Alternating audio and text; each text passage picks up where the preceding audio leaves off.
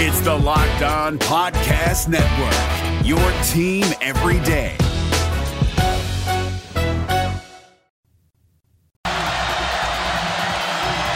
Forest teardrop, Seminoles lead. Alamir Dawes down by one with three seconds. Dawes to the basket. Dawes!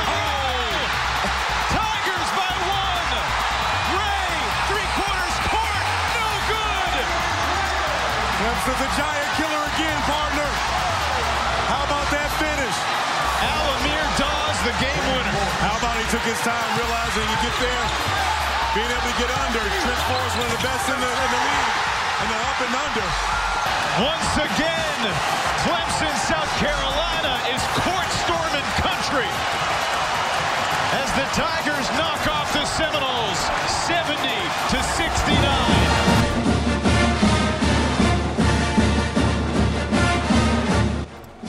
This is the Locked On Clemson podcast. You have Matt Smith here with you, and there is rain all over the state of South Carolina, and that is why Clemson has gone ahead and moved up its game against the College of Charleston in baseball, looking to improve on that nine and two mark. More on baseball just a little bit later on, but the focus today will be on football and specifically the N F L draft. I love having Scott Wright from N F L Draft Countdown dot com on with us whenever we can to talk about the draft prospects. I don't know that anybody has a better handle on what scouts are thinking, you know, kind of laying out the difference between evaluators and then also the history of, of why teams do the things that they do. So we'll go into all that with Scott Wright, our special guest from N F L Draft Countdown dot com. Also, Clemson has a basketball game tonight,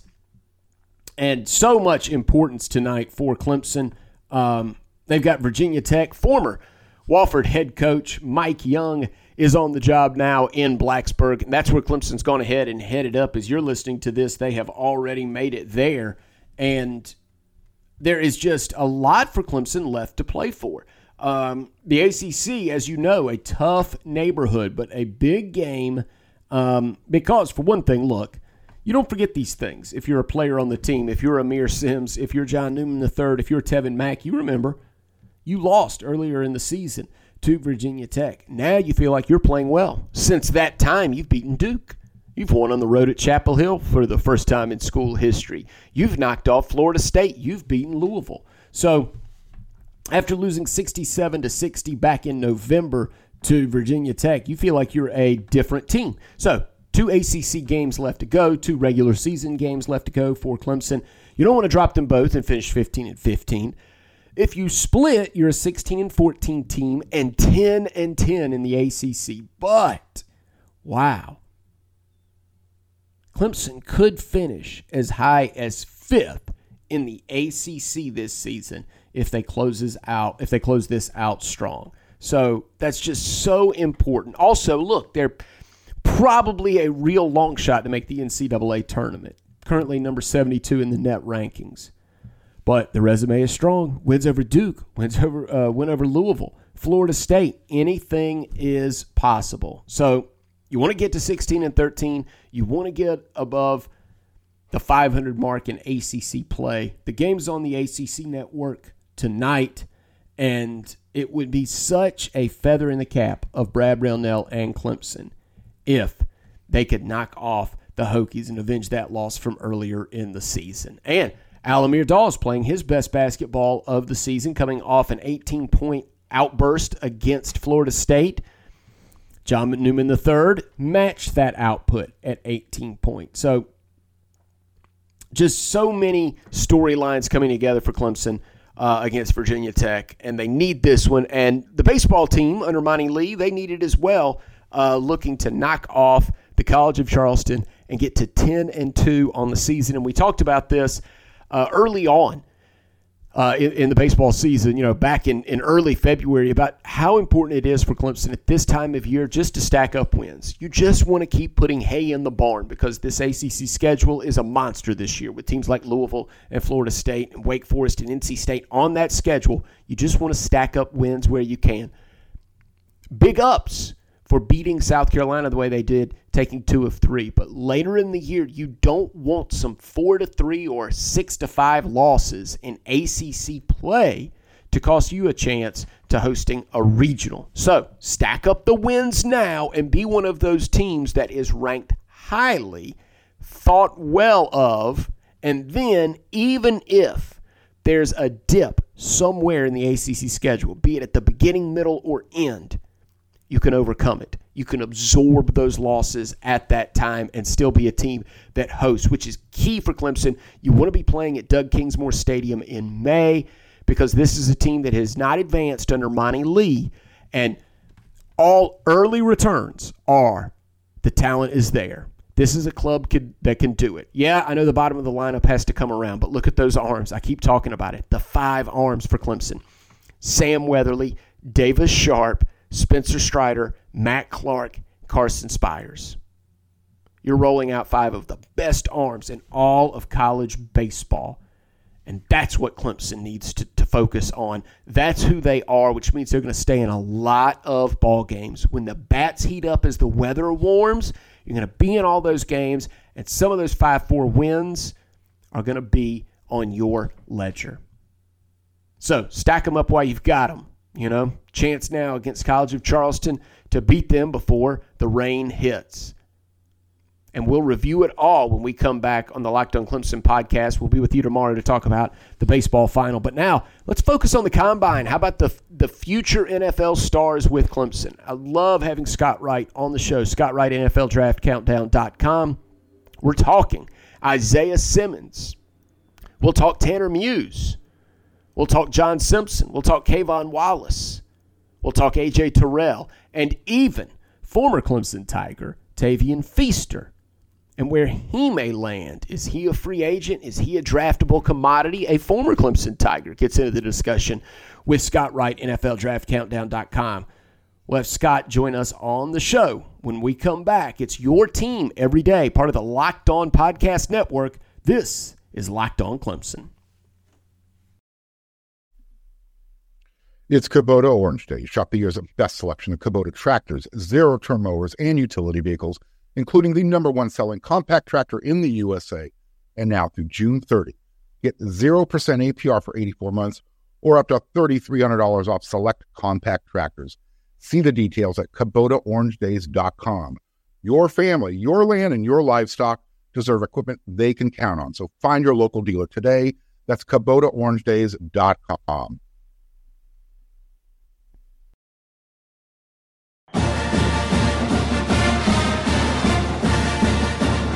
We have got Scott Wright, N F L Draft Countdown, joining us now on Locked On Clemson. And I've trusted Scott for a long time. Not only is his site great in terms of the percentage that he's hit in these mock drafts and how accurate they've been historically, but also the insight with which he writes about why G Ms are looking at certain players to fill certain needs. And I've learned a lot about the draft just from talking to Scott over the years. And so now's a great opportunity since I don't know. Isaiah Simmons sets the combine on fire. Tanner Muse runs a sub four five forty. There's a lot to talk about when it comes to the Clemson Tigers. So we reach out to Scott. Scott, how you doing, and how, how are things at N F L Draft Countdown dot com? I'm doing excellent. Thanks for having me. It's, it's a fun time of the year. Uh, with the All-Star games in the books now, the scout, scouting combine in the books. Uh, the picture's starting to come into focus a little bit now. All right, well, let's go top down for Clemson. Um Isaiah Simmons, I think for me, I wasn't surprised by anything that he did, but the stories are out there almost as if writers and scouts may have been a little bit surprised, but his athleticism really showed on film. But the question becomes, you know, he's already a top ten pick, so could he even help himself by doing what he did at the combine?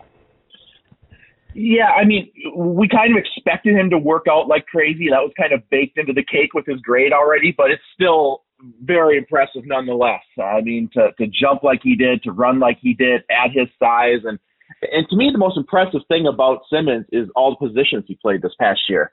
I mean, he played inside linebacker, he played outside linebacker, he played safety, he played outside corner, he played slot corner, he rushed off the edge. I mean, talk about a guy who literally did it all on defense on all three levels. Uh, so, yeah, I mean, he, he's a, a hot name right now, and there's talk that he could go as early as four to the New York Giants.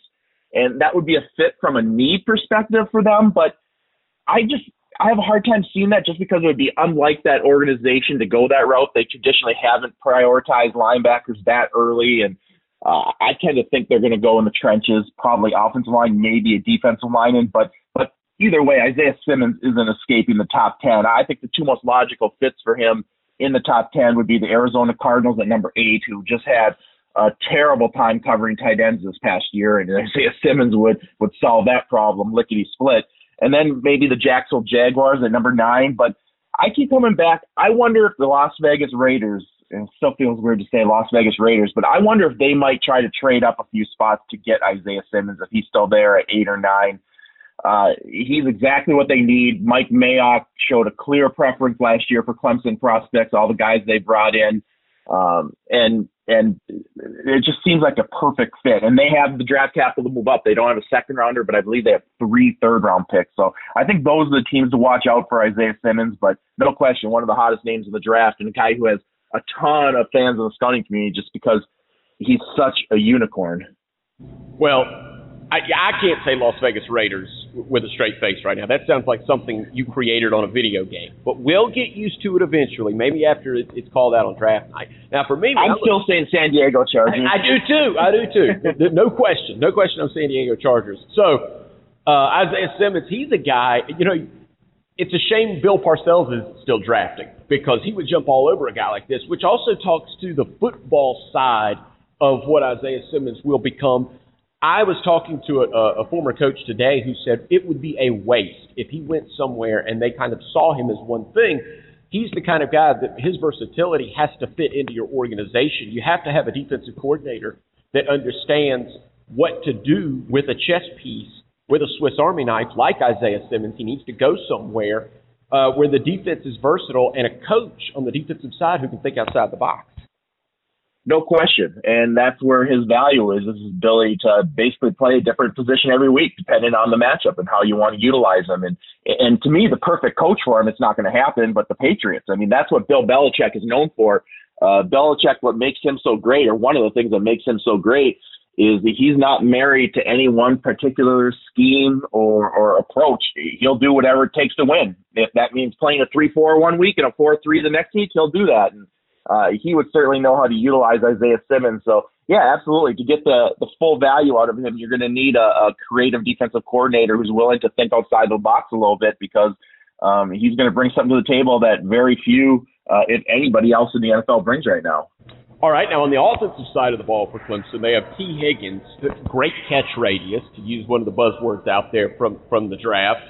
And here's a guy who I think has been moving up boards because when I first started hearing about his draft grade, he was like a, a fringe second round, first round guy, but I know you got him going number twenty-two, and I'm seeing a lot of mock drafts follow your lead there. So what do you see about Higgins? Was it something that came out, or is it just kind of the needs of those teams on the back end? It looks like Higgins is going to go in the first round.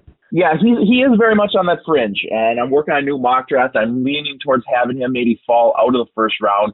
And that's not necessarily anything against him. Uh, he didn't run at the scouting combine, and that's the big question teams want to get answered with uh, Tee Higgins is how fast is he. Uh, but I think teams might be looking at it. This is not only a great crop of wide receivers, it might be a historically great crop of wide receivers. And I just wonder if the teams might wait a little bit and take advantage on that depth. And specifically for a guy like that, Tee Higgins is a great player, but rather than taking him late in the first round, maybe you could get a uh, a Chase Claypool in the third round from Notre Dame, or a Denzel Mims from Baylor uh, for in the second round, and, and could go on and on. I mean, there's going to be big receivers available later on, Michael Pittman from U S C. So I wonder if that might work against him a little bit. And and he could still very easily go in the first round. There's no shortage of teams in the back half of the first round that need help at wide receiver. Uh, the Raiders, the Eagles, the Bills, the Saints, I think, are definitely looking at a wideout, uh, maybe the Packers. So Uh, there's potential landing spots, but I just wonder if not only Higgins, but just the wide group as a, a whole might slide a little bit just because teams know they're going to be able to get basically a second-round value in maybe the fourth or fifth round this year. That's how deep it is. Allstate wants to remind fans that mayhem is everywhere, especially during March. Your eyes are on the road, but the driver in front of you has both eyes on their bracket. Their sudden braking puts you in a sixteen-car pileup that's anything but sweet. And if you don't have the right auto insurance coverage, the cost to repair this is worse than a busted bracket. So switch to Allstate, save money, and get protected from mayhem like this. Based on coverage selected, subject to terms, conditions, and availability, savings vary.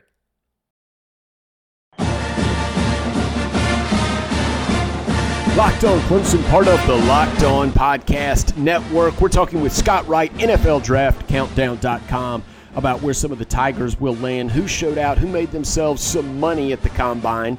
And now, you know, with Isaiah Simmons behind us, we know what he thinks of Tee Higgins.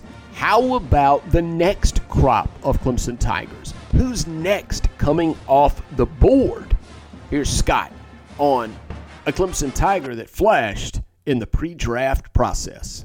I think a guy to watch out for is A J. Terrell, the cornerback, a uh, guy who I think really helped himself in the scouting combine by running a four four two. There were some disappointing forty times and workouts from that, that second tier of, of, of cover guys, but he was one of the exceptions, and that's another position. There's a number of teams in the back half of the first round that are looking for help there.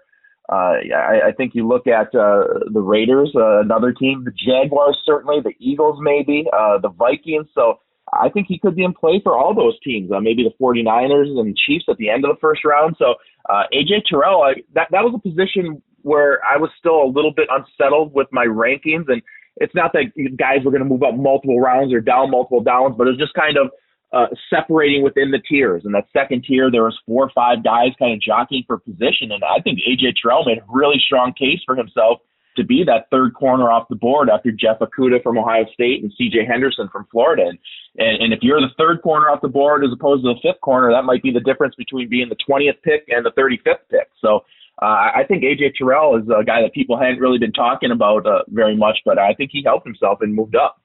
Well, he didn't help himself with the performance in the national title game, but, uh, you know, those are two N F L receivers that he was trying to track out there. And, of course, he was in one-on-one situations almost the whole time. So almost no one would have success in those circumstances. So take us inside the mind of a scout. You know, how much do they weigh, uh, you know, the, the whole body of work over three-plus years for A J. Terrell versus a performance where he was going against some top-tier talent and didn't perform well?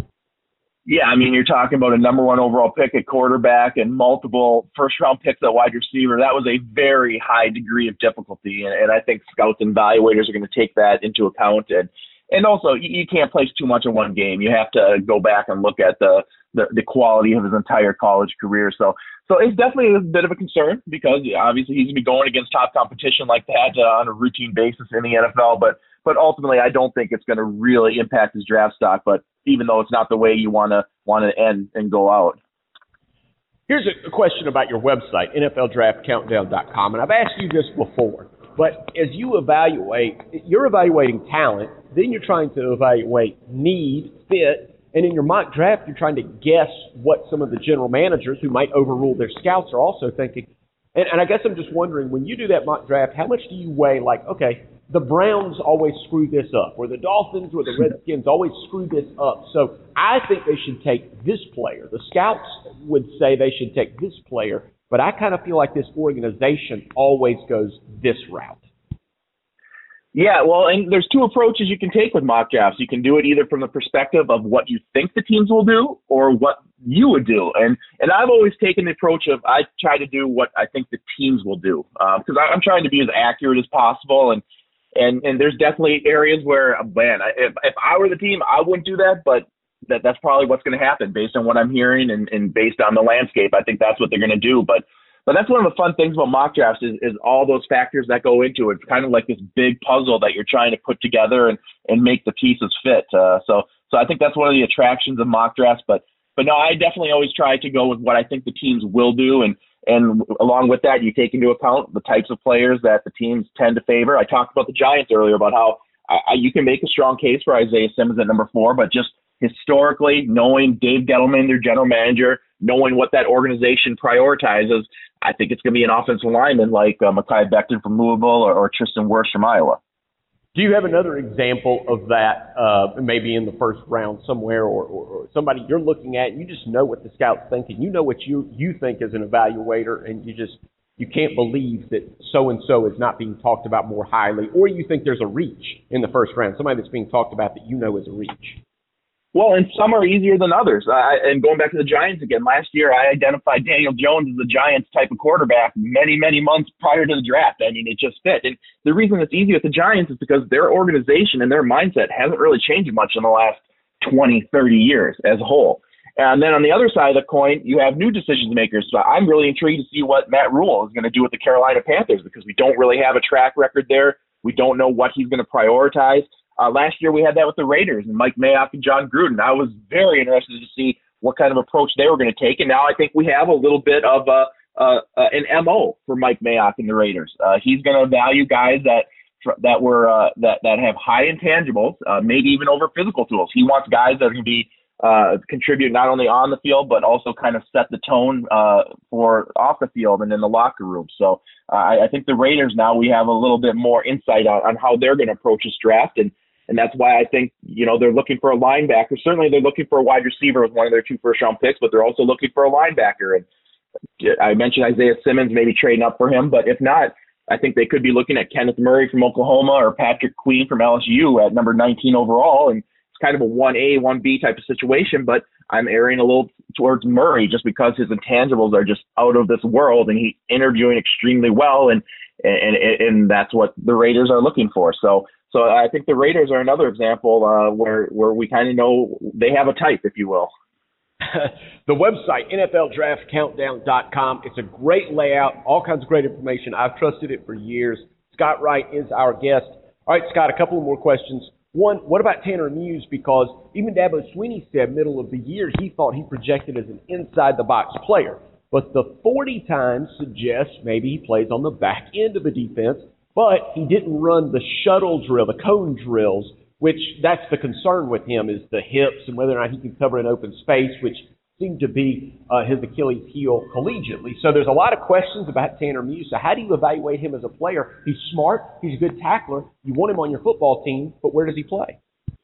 Yeah, kind of that classic tweener. Is he a linebacker? Is he a safety? But anytime you run a four four one at six two, two hundred twenty-seven pounds, it's going to open some eyes. And And I had him as an outside linebacker in my rankings for uh, since the fall, and, and I think that's where he's going to be. And, and it's a good time to be a player like that. Even though he is undersized, teams aren't as concerned about that as maybe they were twenty years ago. The days of those big physical in-the-box stumpers, they're long gone. You need guys who can run, have the range to go sideline to sideline, and can drop into coverage. And I think Muse offers a lot more value as a linebacker than he would as maybe a borderline safety. So.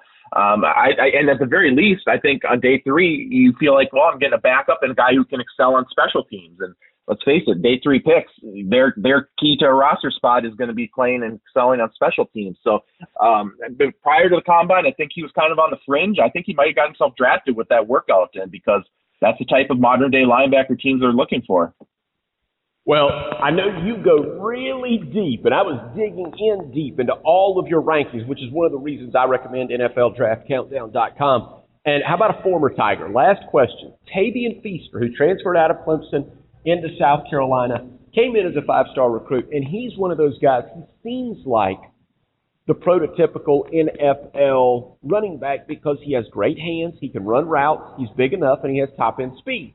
But the production wasn't really there collegiately. So how do you think the evaluators and the scouts look at a player like Tavian Feaster, who kind of in workouts looks like he should be an N F L running back, but when you watch the film, it doesn't translate? Yeah, I was surprised he wasn't at the scouting combine. He was actually one of the, I think, ten players I featured in my scouting combine, scouting combine snubs article.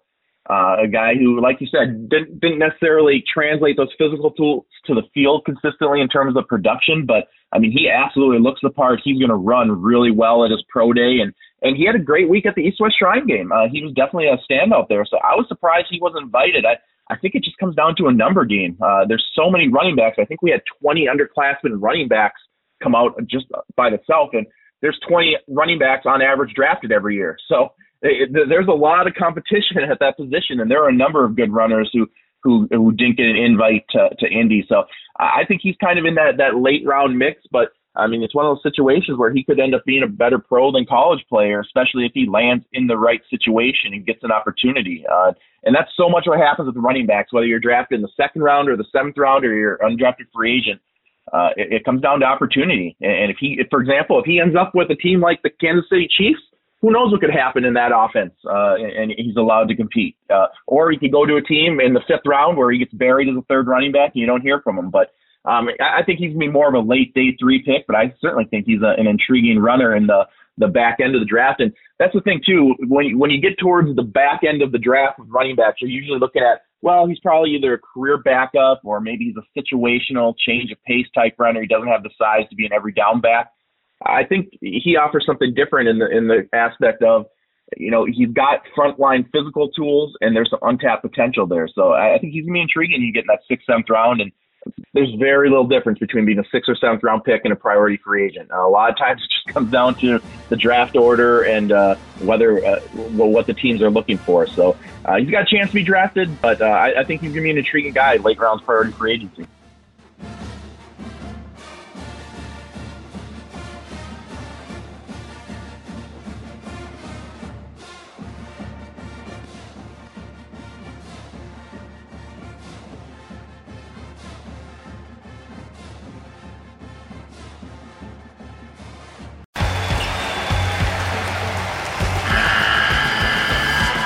N C double A tournament is almost here, and listening to Locked On College Basketball will give you the edge you need to dominate your bracket. So don't wait. Find Locked On College Basketball on YouTube or wherever you get your podcasts. Part of the Locked On Podcast Network, your team every day.